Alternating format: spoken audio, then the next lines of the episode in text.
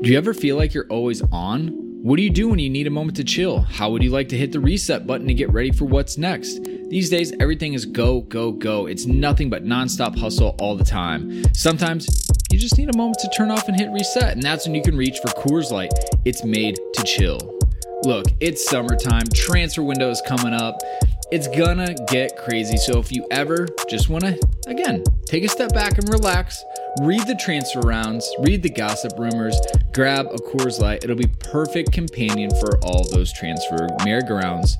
There's only one beer out there that's literally made to chill, and that's Coors Light. The mountains on the bottles and cans even turn blue when the beer is cold. That way, you always know when it's time to chill. When you need to hit reset, just open a Coors Light. It's mountain cold refreshment made to chill. Now that it's finally hot in Minnesota, I'm gonna be looking for an easy beer to drink. And Coors Light is perfect for that. It's lagered, it's cold filtered, and it's cold packaged. It's again made to chill. It's crisp and refreshing as the Colorado Rockies perfect for a moment to unwind. And so when you want to hit reset, reach for the beer that's made to chill. Get Coors Light in the new look delivered straight to your door with Drizly or Instacart. Coors Brewing Company, Golden, Colorado, and as always, celebrate. This is uh, This is Joe Cole. This is Ruben Loftus Cheek, and you're listening to the the London, London is is Blue Blue podcast. Welcome back, Chelsea fans, to another episode of the London is Blue podcast. Nick, I'm Nick, and I'm hosting this show.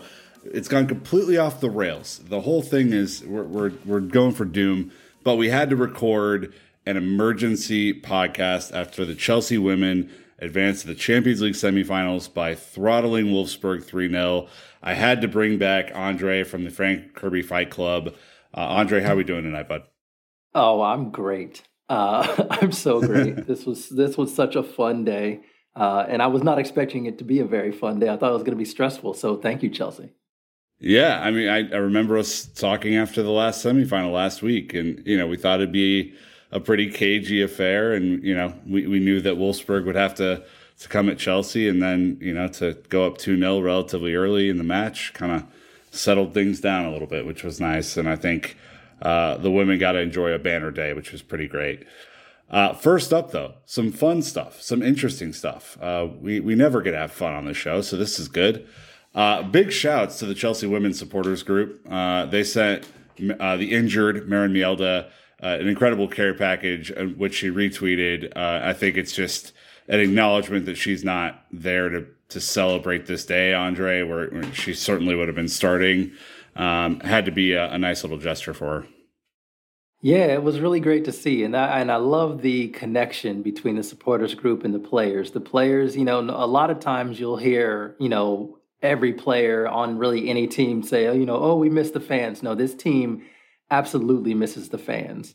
I think once fans are able to be there, you will see and you will hear in Kings Meadow that kind of appreciation and love for the team and the players because it's real, man. Like this team has quite the connection with its fans and it's not just lip service that a lot of other players pay to it. Like, yeah, we miss our fans. You know, they miss performing in front of a crowd, but Chelsea actually misses their fans, and it's great to see. Ha- having been to Kings Meadow, I will say it is a it's an intimate football ground. Yeah, It's uh it's not uh, I think off basis to say uh, that the Chelsea women will have heard a lot of individuals in that stadium, uh, and I just I, I know that they do, and my hope is that before the end of the season, uh, the UK can get the the virus under control enough for there to be at least a smattering of fans in the stands. This team deserves it. Of all the teams that Chelsea women have ever put out there, this team absolutely deserves it. And uh, so, yeah, get well, Maren Mjelde, and also get back in the stands, fans. Um, Yes. Second fun thing, Safely. Andre, safely, obviously, masks, masks and, and vaccines and all that. Uh, Thiago Silva decided uh, last summer he was going to join Chelsea, and when he joined Chelsea, he joined Chelsea, the whole club. He's everywhere, doing everything. He's cheerleading in the stands against Atletico Madrid for the men. He's watching uh, the Chelsea women on TV and putting on his IG story, which only broadens the reach of this team, you know, to, to fans of his. Uh, it's just it's what you do as a captain, you know. Yeah, I was so excited to see that just because it was, it was so like, I think for me, it wasn't just like, oh, look, he's aware of the women's team. It was like, this dude is like super Chelsea right now. like the, the the thing in the stands was so pure and so fun to see.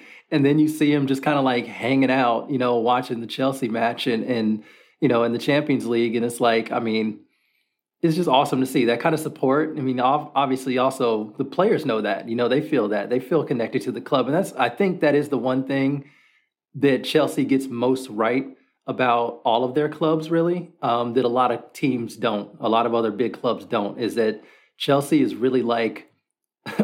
I hate to say a family because it almost feels like Chelsea's also a business, and every time a business starts calling you family, that means a bad thing. But I mean, Chelsea with like the youth teams, with the women's team and obviously the, the men's first team, th- it all feels so connected, and the players like to support each other, like to watch each other, and all of that. It's it's it's awesome. I think it's really really good, and it was cool to see um, Thiago Silva, who is no stranger to any Champions League competition, uh, watching the women and rooting them on. Absolutely. Uh, look, what we're going to discuss in this match review is th- just these women. That's what we're going to discuss. they, they were absolutely brilliant today. They won 5 1 on aggregate against a team that had never beaten before in the Champions League. Uh, we have a ton to talk about, so I'm, I will not belabor this too much. Uh, I put out a really late uh, and and fraudulent three word match review call, and that's on me today. Uh, we we decided late on we are going to do this emergency pod, so uh, please blame at Nick Verlaney for all of your uh, worries about this.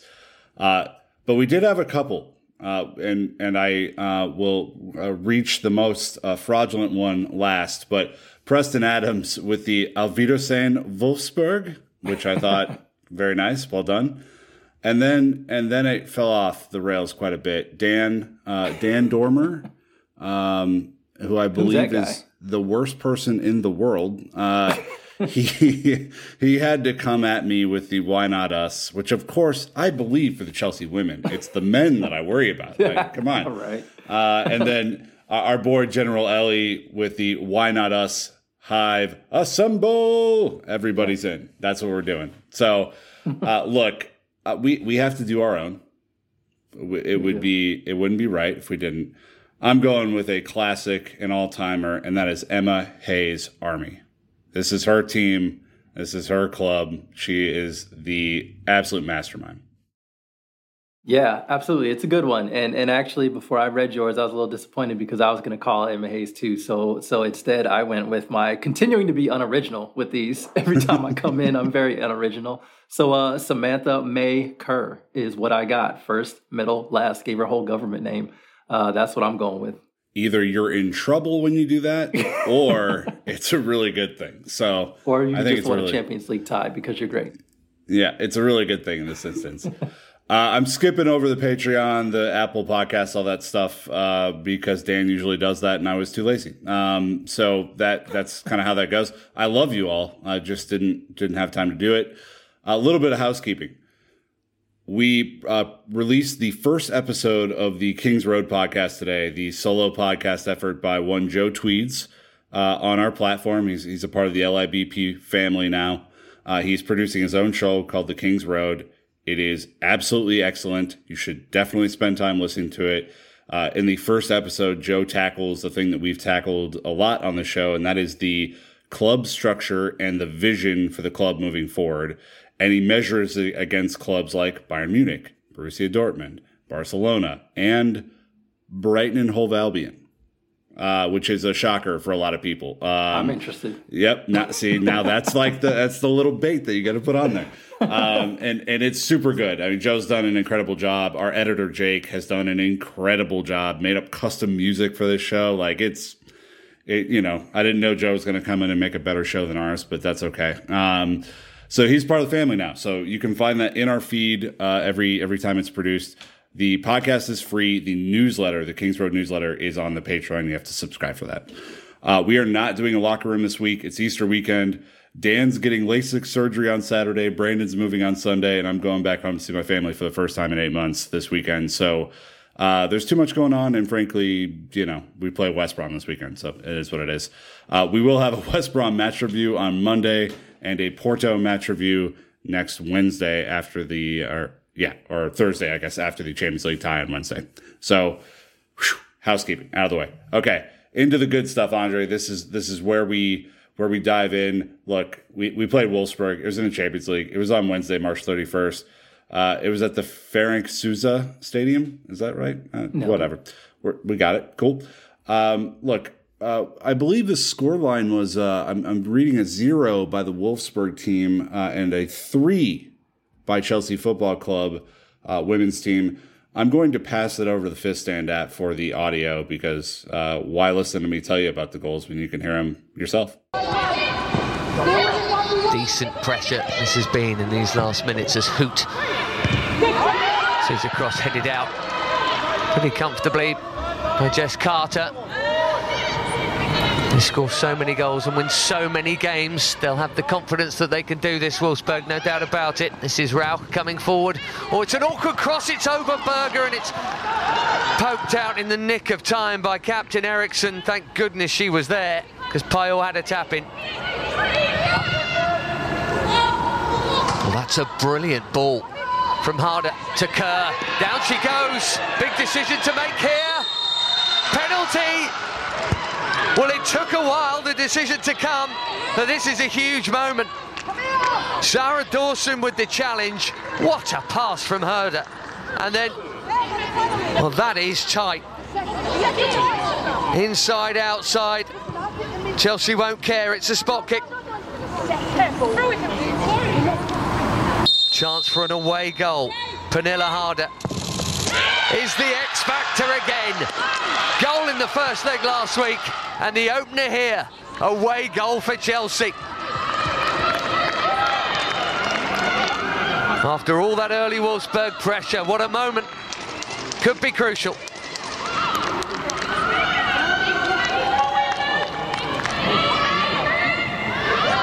What have they got by way of response? They've got England coming forward for a start. Rolfo here, Pajor had to score. She boots the post in frustration.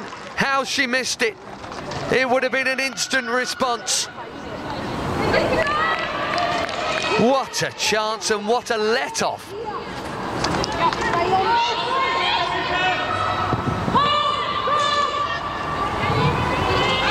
Carter back to Sophie Ingle. Sam Kerr, she's held that up well, she scored! Made one, scored one. And it's dreamland, because it's 2-0, and what a huge five minutes we've seen here. The Blues penalty, the Pajor miss, and now that fantastic centre forwards goal from Sam Kerr. Her 20th of the season in all competitions. Wolfsburg need four.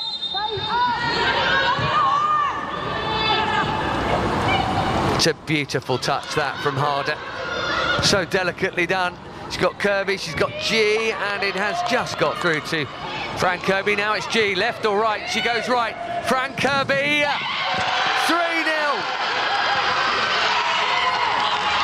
They're not just knocking out Wolfsburg here, they are smashing them. It's 5-1, and no one deserves a goal in this time more than Fran Kirby.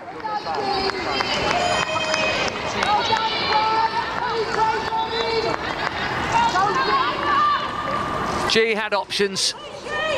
Two of Chelsea's oldest recruits combining so nicely.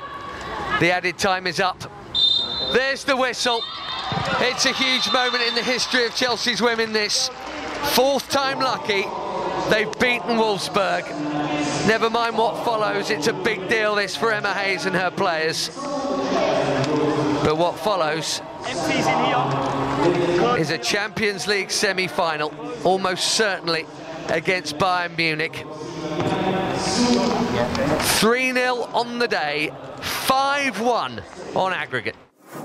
All right, Andre, let's get into the lineups here because it, it we, we talked about this the last time that you were on, how the 4-3-3 was maybe not the right formation to play against Wolfsburg. The midfield got overrun. Uh, and it was maybe a little bit slow in plotting at times, and, and the ball didn't move around quick enough. Emma Hayes obviously listened to the show, um, yeah, based her based her entire tactics forward off of what we said, and uh, she went with a little bit of a different formation. Do you want to kind of sh- uh, shape this uh, shape the formation up for us? Yeah, so it was actually a very interesting formation. I think it was a it kind of played out as kind of like a four four two. Chelsea played a little bit deeper than they usually do, but they always had two forwards up to kind of press the the center backs and the fullbacks um, when they went. And we'll talk about what Emma Hayes was doing about all of that later. But um, yeah, it was it was Ann-Katrin Berger at goalkeeper. Uh, left back was Jonna Andersson, and then you had Magda Eriksson next to Millie Bright, which was your central defender, uh, central defensive partnership. And you had a new right back, third choice right back, as Nick mentioned earlier. Maren Mjelde is injured. Niamh Charles picked up a yellow card for a perfectly fine tackle. Incredible first tackle. leg. Great tackle, but should have been given an up- award. She, she really should have. Instead, she was given a yellow card, and she had to be she had to miss this match for yellow card accumulation. So Jess Carter, who was actually a young player of the year in 2017. We'll talk about her a little bit more later.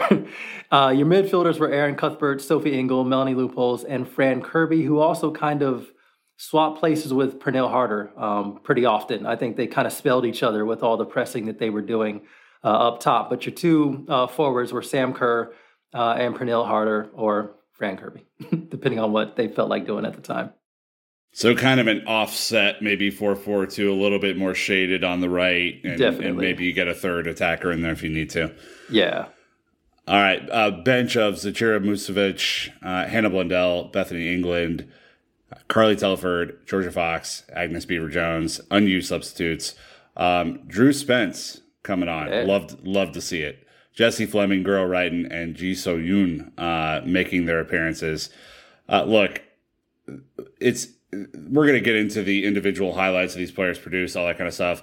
This was, you know, I think from a tactics perspective, Andre, it's important that we call out that because of the way that Wolfsburg hit us with width in the first uh, in the first tie, and, and we're pretty dangerous with it. To be fair, th- this tactical substitution had to happen. Uh, we had to make this work, and so I think that not only the formation, but I think a little bit more of a, a conservative Chelsea, not not as all gas no breaks Chelsea as we've seen seen in the past. Yes. Probably all of that contributed to what these stats say, which you know, if you remember, Chelsea faced something like 22 shots in the first game, so this is uh, you know far better uh, showing defensively.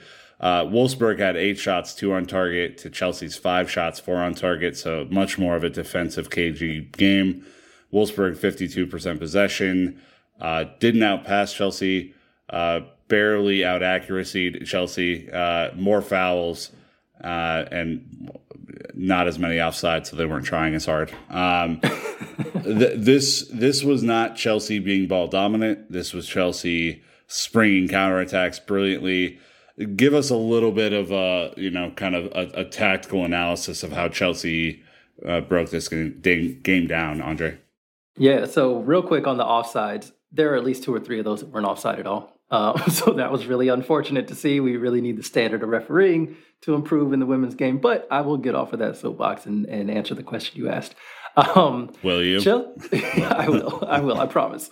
Um, but yeah, it was it was really good. I think I think the biggest tactical change, and this is something that we talked about last time, was our midfield was slow uh, when it had Sophie Ingle, Ji So Yoon, and uh, Melanie Leupolz. Now Melanie Leupolz has a motor. She is not a like very fast player, but she is a player that can cover space very well, um, and she's very intelligent on the ball. Sophie Ingle is a little bit slower of foot, uh, not as fast, um, doesn't have the good, you know, doesn't turn very well sometimes when, when players get behind her. She doesn't recover very well. And Ji is kind of the same way. So I think that Ji So Yoon um, substitution, where basically she was left on the bench and Erin Cuthbert was in there. And if you know anything about Erin Cuthbert, uh, she is kind of a maniac. She she is extremely fun. She is a very creative player, but more than that, uh, Emma Hayes has allowed her to be um, kind of a new new era, uh, new modern era type central midfielder. She is all over the place. She has a ridiculous motor. She runs at players. She steals the ball. She she knows how to um, control possession once she gets a shot at the ball. She does not mind sticking her foot in. She does not mind a sliding tackle. She does not mind you know diving in with with with both feet. Obviously not to injure anybody, but she goes in there strong to try and win the ball and create a physical presence in midfield.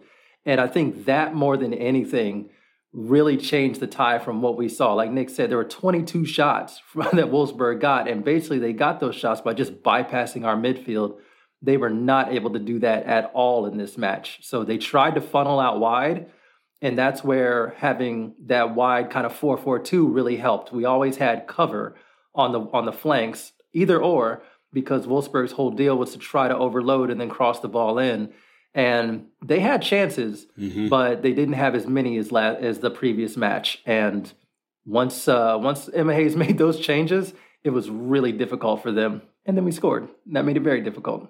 I was about to say that Wolfsburg's uh, shots on goal were not nearly as dangerous as their shots that they barely put uh, either off the bar or barely wide. Um, right. So, you know, maybe that's a little bit of a deceiving uh, statistic. We are going to go to an ad break really quickly so that we can dive into the the heart of this uh, match. Uh, thank you, the sponsors, for financially supporting the show, and we will be right back. Emma, huge performance. Yeah. Fourth wow. time lucky for you. What does this mean for you? I, I said it at the end of the game. People like Drew and Hannah, Carly, myself, Paul, we've been here from the beginning and we've had to lose eight times in the past to that team. So I know how it feels. So to make the progress we've made and showing the investment the club's made in all of us is I think probably the biggest win in Chelsea's history in my time here. So yeah, I'm I'm extremely I think proud and yeah, grateful. And you mentioned biggest win in Chelsea's history. Mm. Where does this rank personally for you in your career? Well, I could tell you a load of platitudes, but I'm not. What I'm going to tell you about is the lots of middle of the night waking up, scribbling down notes about what we need to do to get here, and the amount of countless hours my staff have put into recruitment, to all the fine details to get us to this level, to make sure that we, when we're in this position, we can close it out with the quality in the training, the quality in the personnel, the quality of the recruitment, the quality of the analysis. And I know that thousands of hours have gone in just getting this win today. So for me, this is I'm really proud of my staff. And you know, a lot of people might have written us off after the first leg mm. based on that performance, but you've come back mm. and uh, we dominated throughout. That how important was it to get that first goal pretty early on? I think for me, the, the, what I wanted was a brave performance from the team. I, I had uh, complete confidence that we would get the win today. But when the players cross the line, they have to deliver that. And I think that, that, that, we had belief from winning in the first leg by not playing. We didn't play well. We were probably 60% of what we're capable of. Um, we've reflected on what we needed to do, and we got all the details right today in both legs. So, yeah, I'm like I think, I think like I said I'm, I'm proud, but it's not enough. I want more. And, and there were a lot of standout performances today, mm-hmm. you know, goals from Kerr, Kirby, mm. Pernille, you know, but then you look at Jess Carter, you know, fourth start of the season. Mm. What do you make of that? I think, first of all, Jess coming in shows once again why every day matters. And I say that to her, you have to train like it's your last, you have to put everything into to being the top professional even when you don't get the minutes and today she got reward for that. I think for Millie Magda Jonna I thought it was a superb performance from the back four. I think in the first game we got run rag- ragged, and so for me the foundations for us are at the back. So huge credit to Millie, Magda, Jonna, and Jess today because they made Anne's life a lot easier. Thank goodness. And obviously we don't know the opponent yet, but we're mm. coming up to the semis next. Going in yeah. confident. Oh, do you know what? I'm just going to take this in. I've waited a long time for this feeling, so I'm going to have a nice cup of tea, get my breath, reflect on the work we've done. And I always say this is important to enjoy this, and I am going to enjoy every last bit of sunshine before I get on the plane, before I think about the next game. Enjoy it, Emma. Thank, Thank you so you. much. All right, Andre. Uh, point number one uh, is is probably point number one almost every week now. Uh, this, we're talking about Emma Hayes because uh, it was clear from not only the in-game audio that you heard that we'll we'll break down here in a second, but also the post-match press conference and emotional Emma Hayes. Um, we, you know, we're going to pull in the soundbite here, so you don't have to listen to me uh, not be emotional on the on the on the uh, on the podcast here. But uh, I will say Emma Hayes is as emotional as I've probably ever seen her. Uh, I think this meant something to her. Um, she put out a tweet earlier today saying, I've waited a long time for today, thousands of hours from everyone to get to this point. I could not be more proud as the manager of this team. To our fans, we heard you the whole time. Heart. I, Andre, th- uh, let's play. Let's play her comments in full so that we can get the context. We'll we'll be right back to your your thoughts because there is a lot to break down here. Hey everyone, before we get started, I want to tell you about Blue Wire Hustle, a brand new program where you can host your very own podcast here at Blue Wire. Hustle was created to give everyone the opportunity to take your podcast to the next level. Or if you want to host a podcast and just don't know where to start, Hustle is the perfect place for you. As part of the program, you'll receive personal cover art, Q&As with Blue Wire's top podcasters, really hope that's us, and access to our community Discord and e-learning course full of tips and tricks. And on top of that, we'll help you get your show pushed out to Apple, Spotify, Google, Stitcher, and all of the other listening platforms. And the best part is you can get all of this for only $15 a month. The same rate as any other hosting site would charge you just for the initial setup.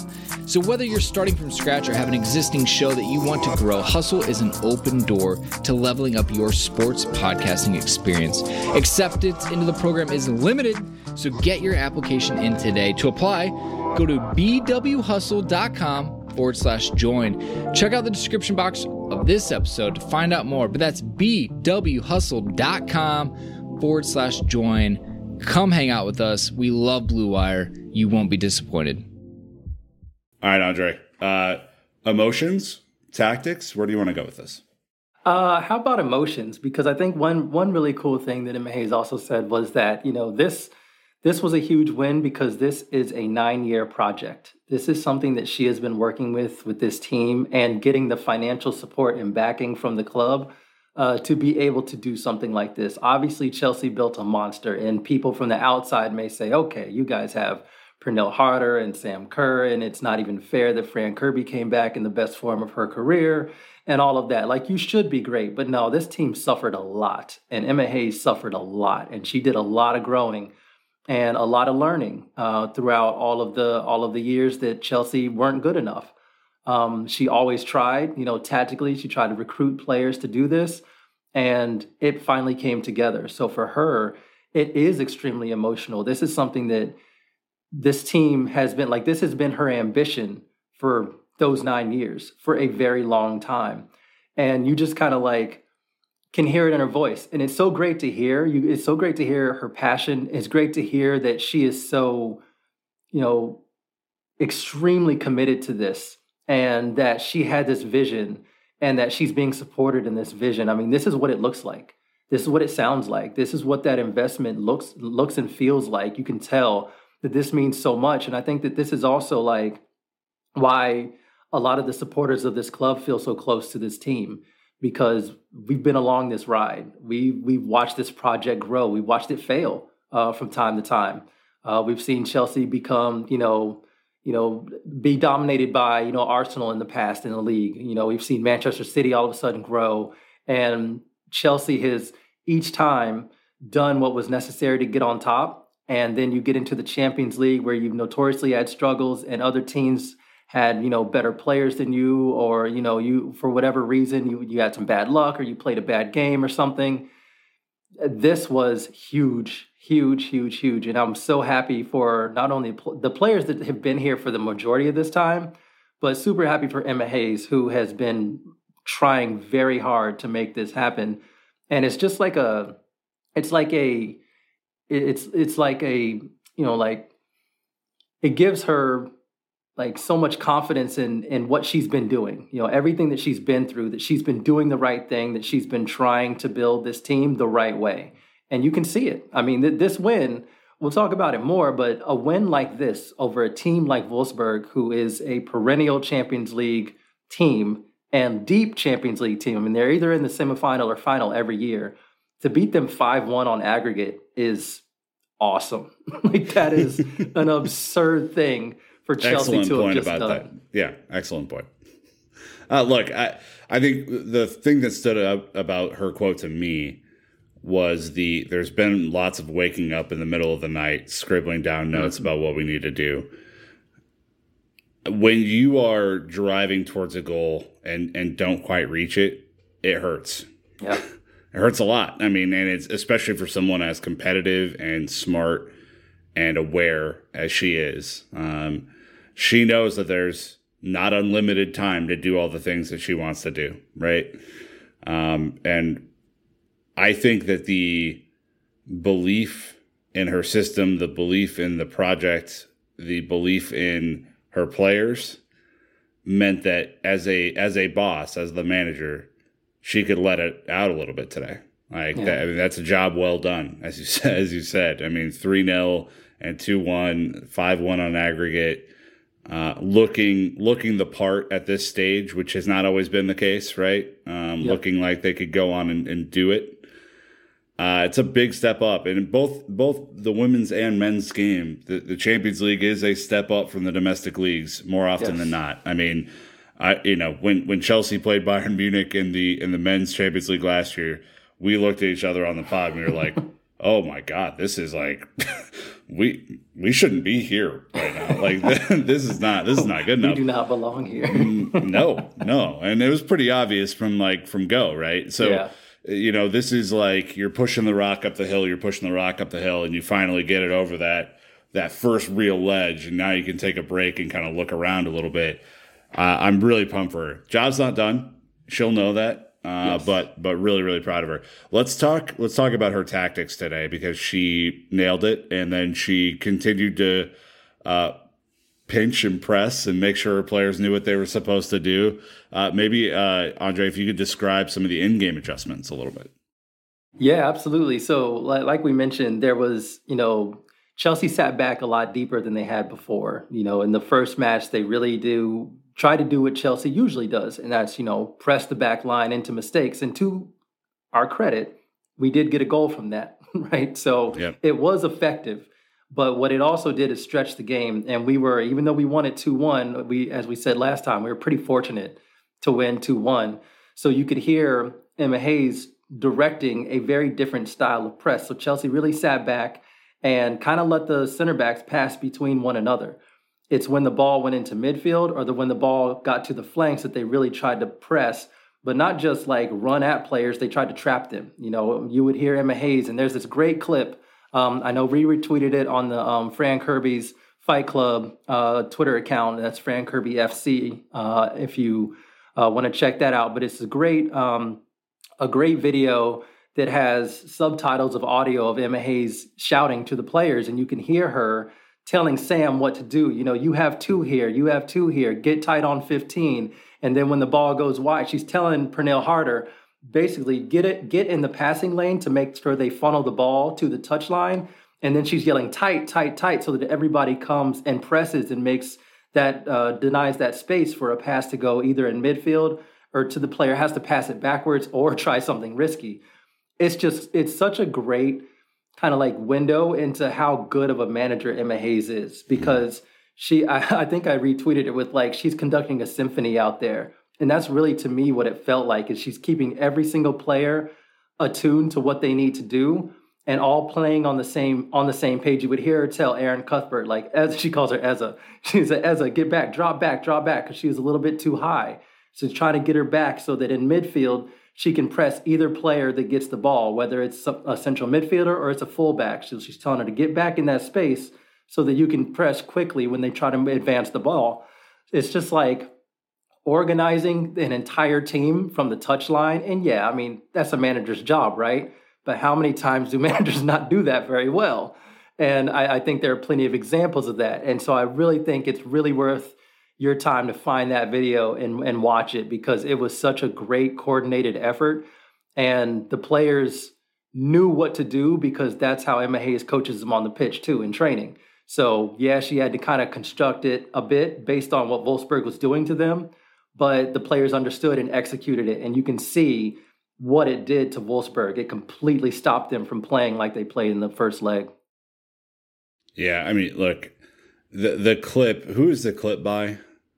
Let's give him credit on here. It says uh, OMVA Sports. Yeah, I, you you have to go watch this. It's yeah. it's it's insane, uh, and and it's one of the only small benefits that you get from not having fans in the stands. You you typically wouldn't hear this Emma Hayes was incredibly vocal in the first leg. Uh, obviously, um, we we we, yeah. we talked about that a little bit, uh, but this was a whole different deal, and it was especially at the end. I think the thing that I took away was uh, she yelled at Sam Kerr, going, "I know this is hard. I know this yes. is. I, I know you're tired. You got to keep going. You got to keep pushing." And you know, it's it's that kind of thing that makes you want to run through a brick wall for. I mean, it's it's like you know she she's going to push you because this is what it takes to win at this level. It is constant. Uh, so, look, I, I, think we're all just incredibly happy for Emma Hayes. Uh, uh, we we love her. We'd run through a brick wall for her here on this show, and I'm sure on the Fran Kirby Fight Club. And uh, look, she she deserves every accolade that's coming to her this season for sure. Yeah, absolutely. And I really want to, I think that's an excellent point that she acknowledges to the players. I think that's something that coaches don't do enough is acknowledge the players of what you're asking them to do and the difficulty of it. And her saying, like, I know it's hard, I know it's hard, we need you to do this or whatever was just so like on one hand it was pure, but on the other hand, it's like that's how you keep a team motivated, especially in such a tough, tight game. You keep them concentrated, concentrating and understanding that the coach is with you. She understands what she's asking you to do. She's not trying to get you to do anything outside of yourself. She's empathizing with you, but also getting you to be a part of something that is necessary to win the match, to advance, you know, get the result that advances. So it's just like, that was so awesome to see. Like I was just, I, I don't know how many times I watched that video, but it's been a lot. And it's just like, that's exactly what I wanted to see and hear because you can watch how the team plays and assume that that's happening, but to hear it is a different story, and it was perfect. It's so good. Well, I mean, we, we referenced Sam Kerr already, so let's let's dive in, right? Um, yes. Look, Sa- Sam Kerr today won an admittedly questionable penalty. There's no doubt about that. But we'll get we'll get into that. Uh, I just ran the game through the channels, uh, put in a lot of work pressing and then got got what I would term a Drogba s goal uh, in the first half. I mean, it was a pure power play, holding off a defender, using her body, rolling the defender, uh, blasting a shot past the goalkeeper near post. Th- this was a uh, again, we look at these legs right, and it's it's why you sign Sam Kerr. It's why you sign Pernille Harder. The, these are big game players. They know how to play at this level, and they are certainly performing at this level, Andre? Yeah, I think I um, I can't remember if it was the last time I was here, if I, it was on on a different podcast, but whatever. I'm pretty sure I said it here. Is that when Sam Kerr is scoring with her feet, you know that she's at her peak of her powers, and that hasn't always been the case at Chelsea. As we know, she started off, you know, not rough because she was still scoring, but she was missing pretty easy chances. That Sam Kerr has died a long time ago. This Sam Kerr is completely different. And this goal was awesome. Like I was at first I was like, okay, that's a, like Chelsea normally play direct, but they don't normally do like uh, defensive midfielder Sophie Ingle right to Sam Kerr's feet in the box. That's a little too direct sometimes, but that's exactly what she did. And she kicked the ball basically to her. Sam Kerr knew what she. This is the thing. I, I like how you call out the Drogba s thing because the thing for me about watching Didier Drogba, which was like he is my favorite player. This is like no. I think I have the same story dad, as a whole apparently. lot of Chelsea fans. He's the one that brought me in. I love yeah. that dude. Um, but hey, and and the way that she did that, this, your, she knew what she wanted to do. But exactly, he is my father. um, but this is this is the thing that I really love is that she knew what she wanted to do before she got the ball.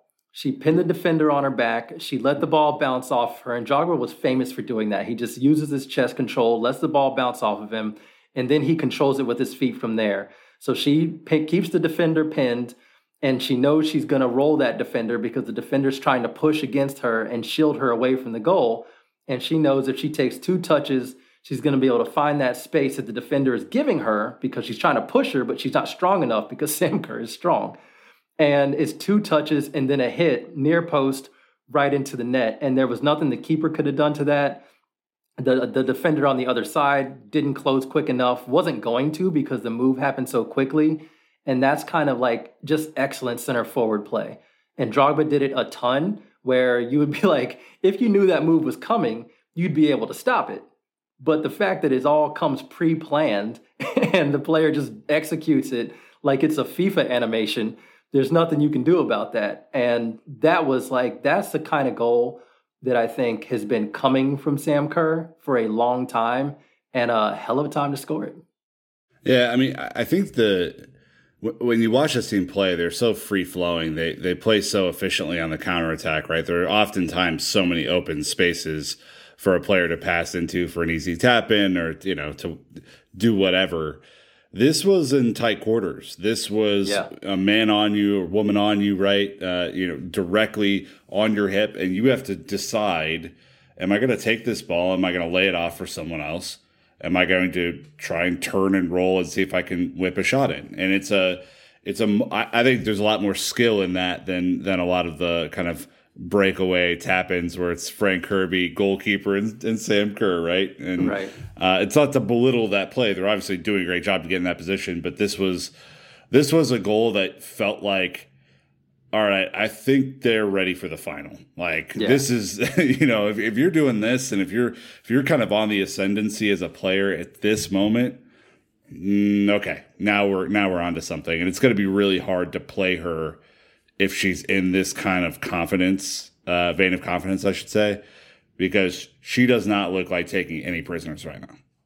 No, not at all. And this is the Sam Kerr. I mean, this is this is why you go get a player like Sam Kerr at the peak of her powers. I mean, she destroyed NWSL for for a number of years before she finally came over to Chelsea, and it was really that Emma Hayes knew that that's the type of player we would need to rely on in the Champions League, and mm-hmm. that's why we got her. Um, you know, obviously got Pernille Harder for the same reason, which obviously hurts Wolfsburg. Sorry, you guys don't have her anymore. Uh, she did score the penalty from uh, Sam Kerr's rather dubious fall in in the box on the edge of the box just outside the box. Yeah it's outside the box. It was definitely outside of the box. a little outside the box but she made up for it anyway by scoring and was like you know whatever. But you know that's that's that's just kind of what happens. But yeah you get you get sam kerr for moments like this um i don't know how many strikers how many forwards can score a goal like that you know you have a you're able to pin a, a center back on your back like that, receive the ball with your back to goal, and have it in the back of the net within a span of one, one and a half seconds, maybe. Um, absurd. That's really hard to do. And if she's scoring goals like that, in addition to, like Nick said, with the other free flowing way that Chelsea likes to play, and they're going to be able to create chances from their press, I really don't know what you do with that. Like, and that was the weird thing about this match is I really expected Wolfsburg to score, and they did not. Came close, but but didn't quite did. get it over. Um, well, I mean, you, you, you can rarely mention Sam Kerr without talking about Fran Kirby. Um, admittedly, I think by design, a more muted Fran Kirby uh, performance, right? Uh, she she largely played on the wing, swapped in, as you said earlier, with Pernille Harder on, on, on the right hand side uh, but ended up getting her goal uh, anyway. Yeah. And and this was another you know brilliant win back in midfield. Uh, Ji So-yun had come on uh, later in the game and played a delicious ball into the. I mean, just on a plate um, yeah. for Fran Kirby to to whip it into the goal. This was this was number three, and it was game over. And while I, in, I don't know if she would have been player of the match, I, I think it's just this continuation of her player of the season story. Uh, it is incredible that Sam, we, we just spent 10 minutes talking about Sam Kerr. And, and the player of the year in my mind is Fran Kirby, uh, who is just on an absolute tear in every facet of her game right now. And Andre, I mean, you, you look at her, this is a person who was uh, unable to do anything last year and has now come back roaring uh, in in 2021. Uh, what do you do to stop her if she's on? Nothing. I, I think you I think you see some sort of um, um, back alley priest, uh, and you try to mm. find mm. some sort of some sort of black magic. You you collect. You maybe you get a voodoo doll. I really don't know. I really don't know what you do to stop this Fran Kirby. You know, like you said last year, she was out all season. I think she made four appearances uh, because she was struggling with pericarditis, which is a heart condition, really bad. Y'all should look that up. It's not great. Um, and that she's come back in this form. And I've like I don't even I stopped referring to her as Fran Kirby now. She is God mode Fran Kirby because that's how she's been playing. She is on an unbelievable tear. This is the best form of her career. I don't know who in the world has a heart condition that lasts like months and months and months and then comes back better than they've ever been. I have no idea what that is. I'm so thankful to see it. She's an incredible person and definitely read up on her story. She has a hell of a story even beyond last year. She is she's been through a lot and overcome a lot. But like she is on it. she's unreal. I mean having especially now that she had a very different role, you know, like we mentioned she was playing in that wide right on that in that kind of that 4-4-2. So really her job was to really help out defensively, give Jess Carter some cover on right at the right back mm-hmm. position, which we'll talk about a little later. But then she still has the legs and the desire to score a goal like she scored. And I really think it was one of like Ji So-yun's first touches in the game. Just happens to be an assist to Fran Kirby. But you can really tell how how those players are used to playing with one another over the years because they knew exactly what they were going to do. And as soon as Fran Kirby recovers that ball in midfield and is able to find Ji So-yun up in kind of like that that half half space of like a, 10 space, she kind of peels off and does this run to the and I was like when the when the Wolfsburg player didn't follow her, I, I just said goal. Nobody was in the living room with me. I just said goal because if you don't track her, she's that quick and she's going to hold on to that ball like she did and she's going to slide it perfectly like she did to Fran Kirby who's going to be one on one with the goalkeeper and she's not missing that. So she also nutmegged her, which was amazing. So mm. I appreciate a good nutmeg goal. Um, but yeah, I mean, it's really hard to say enough about Fran Kirby. I would just say, like, if you're interested, please go read about her story. I've written about it. Um, I know a number of other writers have written about her story. And just watching her continue to dominate this season has been remarkable. Like, I don't even, it's hard. Like, I'm going to have to write about it again, maybe a month or two after the season is over, just so I can get my head around, like, get full perspective of what she's doing. Because in the middle of it, I'm just in awe. Uh, and and you think back to the Conti Cup final where it was it was just goals and assists for fun. Um, you know, it's it's just yeah, it's crazy. I mean, it's crazy, it, and there there has to be some sort of petition out there to get more coverage about Fran Kirby uh, by yes. by everybody. Um, We're working on it. Major and minor publications everywhere. Pick her yes. pick her story up. Uh, transitioning to Jess Carter, uh, who yes. I know you want to talk about, right? This is the now third choice right back, former young player of the year, uh, coming into a, a, match after injury and suspension, and coming in not having played a whole lot, right? I mean, it's no. coming in from the cold a little bit. Uh, thoughts and feelings? Yeah, coming in from the cold, a lot of it. I mean, Jess Carter does not play much for Chelsea, and it honestly, it's a little it's a little discouraging. Um, it's just really difficult to do. Um, she was kind of the backup, you know, fullback for Mel Maren Mjelde and Jonna Andersson. But then all of a sudden, Niamh Charles shows up and she she proves to be a pretty amazing right back. And so she kind of jumped her in the depth chart in no time. And, you know, Jess Carter's been here for years and she's never been a consistent and starter for the team. And that probably feels a little, you know, frustrating for her. I, I, am sure that on a personal level, not personal level, but on just a, if we look at her career, not her, but if we look at her career, you probably say her development has been, you wonder how much her development's been stalled by kind of just always sitting on the bench at Chelsea.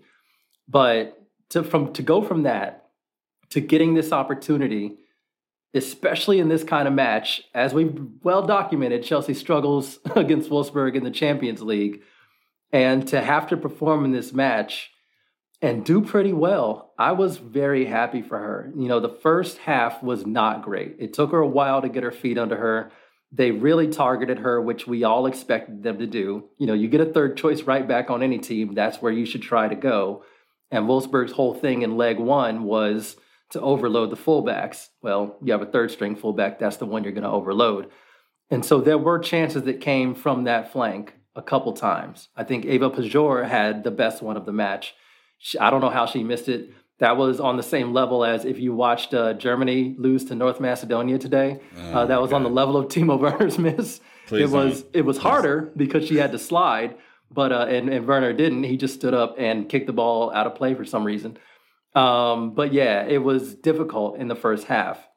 In the second half, though, she grew into the game. I don't know what Emma Hayes told her at halftime, but I'm gonna go ahead because we heard Emma Hayes previously. I'm gonna go ahead and say Emma Hayes did something there mm. because she was a very different player in the second half. She caught up to the speed of the game. She made multiple interceptions, and her positioning was great. She headed a, a few balls out of the box, a few crosses out of the box, which we didn't see at all, I think, in the first. She kind of stayed on her wing.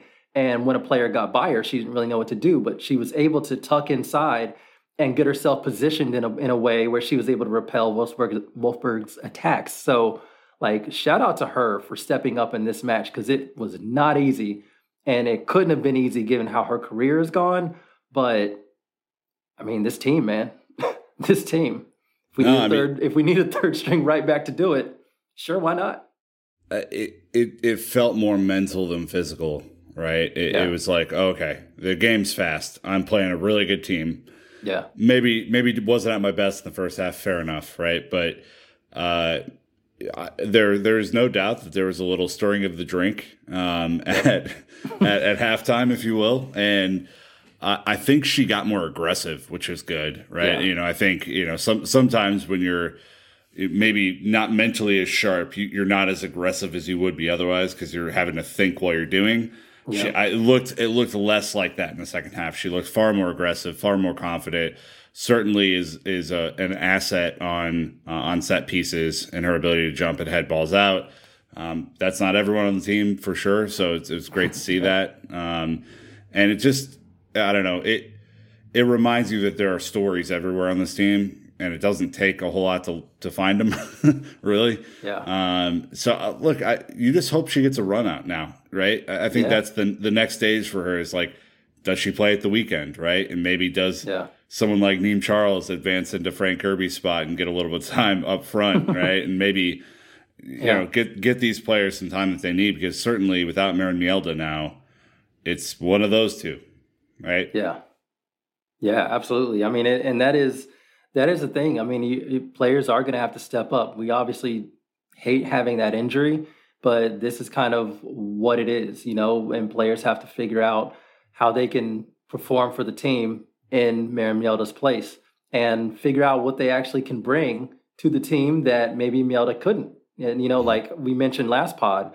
Niamh Charles and those passes Mjelde plays nice passes, you know, up the wing sometimes, but she hasn't done what like she she gets up up high. She gets high pretty often and and sends in crosses, but she hasn't made plays from her own half very often, like Niamh Charles did, uh, particularly against Everton. Uh, and Jess Carter can find her thing too that kind of makes her stand out. And like you mentioned, I do think it's you know heading balls away, being able to time those jumps and and knock those balls out uh, particularly from crosses, is something that she can definitely do that she can add to her game instead of kind of we really rely on like Millie Bright and Magda Eriksson to do that. we don't really have any other player that gets to the ball. And thankfully, Millie Bright is like a missile, so she usually finds a way to get her head to the ball. But I know she appreciated Jess Carter getting those balls out before she even had to move. So yeah. I just impressive from from the whole team, but particularly Jess Carter in the second half the the other substitute into the game is kind of where we'll we'll, we'll begin to wrap this one up, which is Erin Cuthbert, uh, friend of the pod, Erin Cuthbert, um, a person that we've had a, a, the pleasure of interviewing, a wonderful soul, a firecracker on the pitch. Uh, she's as if you lined up about a mile worth of black cats and you don't know which way they're gonna go. Um, you know, she she is just she's top tier. Uh, has not had as much playing time this year, right? I mean, yeah there's a lot of talent. And there's a lot of competition for places on this team, um, and is very very comfortable on the wings, uh, doing both. Uh, you know the offensive work and some of the dirty defensive work, which is you know you talked about Jonna Andersson earlier. Maybe didn't have the best game in the first leg against Wolfsburg, so this seemed to me like a little bit of protection and also a, an outlet for Andersson to kind of get the ball upfield. Yeah, pr- protection was huge. I think that was really it. Like we mentioned, Wolfsburg really likes to overload the wings. And, you know, in the first leg, they tried Niamh Charles and it didn't work. She stood up to it. So they went over to Jonna Andersson and they had a really good, they were effective. Mm-hmm. And Emma Hayes knew that she needed to do something about that. And so she put a terrier over there in Erin Cuthbert. And it, it really works. Scottish Terrier. Scottish, correct, We have to Scottish say Terrier. Scottish Terrier. Yeah. yeah, the the wee lad, uh, Erin Cuthbert. Um, yeah, she she's such a she's still so young. That's the wild thing to me about her is every time I talk about how good Erin Cuthbert is, it really like shocks me that she's still only 22.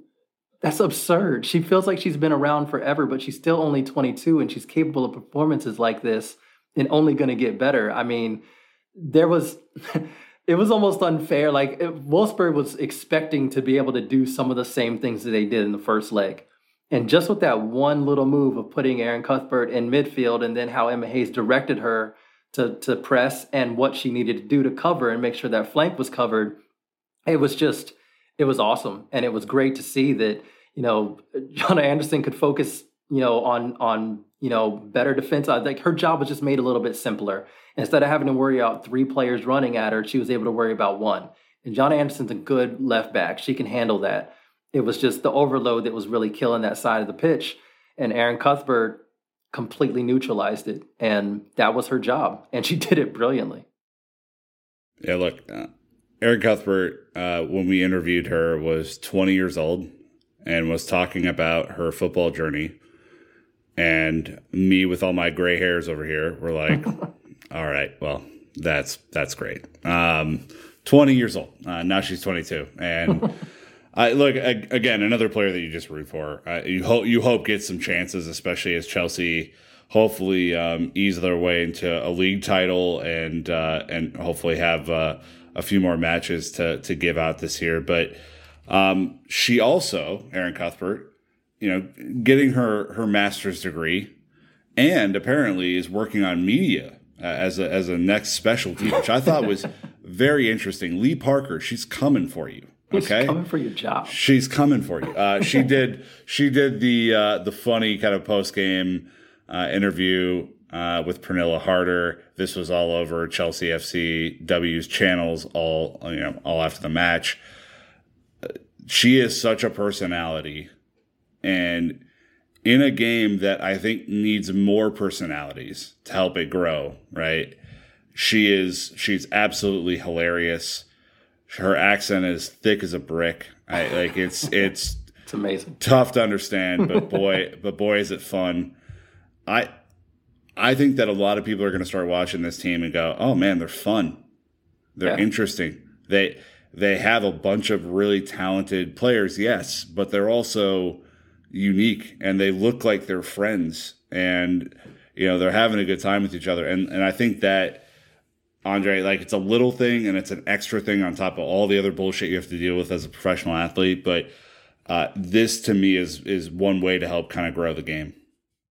Yeah, absolutely. I mean, like you mentioned, there like there were a lot of casualties in in the Chelsea team with the kind of players they brought in. Erin Cuthbert was one of them. So was Guro Reiten. Guro Reiten's a hilarious personality. She's extremely funny. Erin Cuthbert's the same way. Erin Cuthbert and Sam Kerr are always joking with each other, always in like Chelsea's social media, kind of like laughing with one another, making jokes. Either Sam Kerr's putting some weird like Snapchat filter on her or something. Like they've all they have a great connection because they're really good personalities. And Erin Cuthbert has that ability to be funny and and jokey. She has that ability to come in after not playing as much, nearly as much as she did last season, and do a job on Wolfsburg in the Champions League quarterfinal. And then, if people remember the 2019 World Cup, she also had this really great moment where she scored for Scotland and she pulled out a picture of herself, of, of her of her small herself as a kid. She pulled it out of her um, shin pad, uh, shin guard, and and kissed it and held it up. And it was the story behind that was that it was a conversation she had with her father um, before the World Cup. And he told her, you know, I'm, going to quote here. This is what she said. She said, He said to me, I know how much you say you do it for us, but you have to do it for yourself. And he wrote this inscription on the back of the picture that she pulled out of her shin guard Do it for this wee girl who had a dream and practiced and practiced until it came true. I mean, if your heart's not melting right now, and if you're not like the biggest Erin Cuthbert fan right now, I don't know if you're a lot. Check your pulse, honestly. Like, like this team is full of amazing stories and amazing people. And honestly, that is what Emma Hayes says she recruits, and it shows. Absolutely. Um, look, she she is one of our options for player of the match. Yes. Fair enough. The other options are Sam Kerr, uh, won a penalty, uh, scored a goal. Magda, Aarons, Magda Eriksson with an incredible goal line clearance, uh, we have to say, and just Yes. general captainship. Um, she she just Thank you, Captain. yeah, thank you. Uh, and then Jess Carter, why? Because yeah, absolutely, she she has to be in there. Uh, what what are your story. thoughts on this? Th- This is uh, this is an interesting one, right? We, we didn't find an official player of the match anywhere, uh, and I don't know if they actually gave one out. I don't know if the UEFA is being dodgy about that now or whatever. uh, what are your thoughts on this? Uh, are, are you going Kerr? Are you going Cuthbert? What, what's your what's your read? Uh, I think Jess Carter's a good story, but she had a shaky first half, so I don't think you can be player of the match. I think Magda Eriksson was very important, and I think same same deal with Erin Cuthbert, but I really think it's just Sam Kerr. The the form that she's in, how the team really like like we mentioned, the team played differently. They played compact, which they don't normally do. They usually want to run out and press you and turn you over and have like the attack, all those attack, all that attacking talent flying at you up the pitch. That's not what they did and they were able to execute that and win 3 0 because they had Sam Kerr, who led directly led to scored one goal and led with another with a penalty that was a penalty. The referee called it a penalty, so it was a penalty. It, it's But- but yeah. officially a penalty. but- Correct. It, it was an official penalty that was called. That is what happened. Um, yeah, for me, it's Sam Kerr. She was excellent. Can't argue with that. I mean, you just you can't. Um, look, we're gonna we're gonna end this one on a strong note here. The the Chelsea women on an absolute tear right now. Right. Uh, next up for Chelsea, uh, they host Birmingham, Birmingham City in the WSL on Sunday on Easter Sunday. Uh, Birmingham City currently ninth in the uh, WSL table. Have not won a match in five at least. Um, I think it might actually be more than that. Chelsea turns out quite good. Um, have won five in a row. Um, sit on top of the table only by two points over Man City, uh, 47 points to Man City's 45. Goal diff is super close, uh, 46 for, for Chelsea, 44 for City. These are clearly the two best teams in the league, especially after Manchester United went on their weird little tear uh, early in the season. Um, that that seems to be kind of fading off pretty quickly now. Uh, Arsenal uh, in their favored position of fourth, uh, just loving that. That's pretty great. Everton, Brighton and Hove Albion, Reading, Tottenham, Birmingham City, Bristol City, Villa, and West Ham. Um, not looking good for the Hammers down there at the very bottom. So um, that's Sunday, and then I know you're all waiting for the semifinal. That's all that matters, right? We're just all kind of eyes on the big prize here. Uh, the semifinal will likely be against Bayern Munich, although if, if Yeah. Rosengard can pull off a, a four goal thriller tomorrow, that will be that will be something.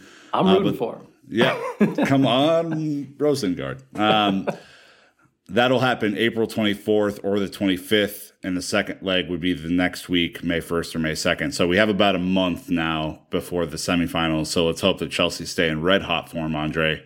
Um, thank you for for joining us on this emergency edition. Just we had to sound the alarm bells. We had to get the expert in. Thanks for joining us, man. Yeah, absolutely. Thanks for thanks for having me again. I thought it was uh, it was such a fun day, and I was really ready to talk to talk about the match anyway. So I had High plenty energy. to say. High energy. Let's go. Where where can the people find your work? Uh, find me on Twitter at not underscore Carlisle. Uh, I also uh, host Fran Kirby's Fight Club, so that's on Twitter at uh, Fran Kirby FC. You can also search on whatever podcast platform for Fran Kirby's Fight Club. Um, yeah, I'm sure I left some stuff out, but whatever. You can find it all on my bio. Writer over at Wagon. Yeah, there you go. We ain't got no history. I do write about the team, both teams, the men's and the women's team, uh, there, and yeah, stuff, things, Twitter. stuff and things, Yeah. folks. He does stuff and things, and that's the really important point. Uh, look, there's lots to celebrate right now. Chelsea women crushing it. Chelsea men back in action this weekend. Um, look, until next time, Chelsea fans, you know what to do. Keep the blue flag flying high.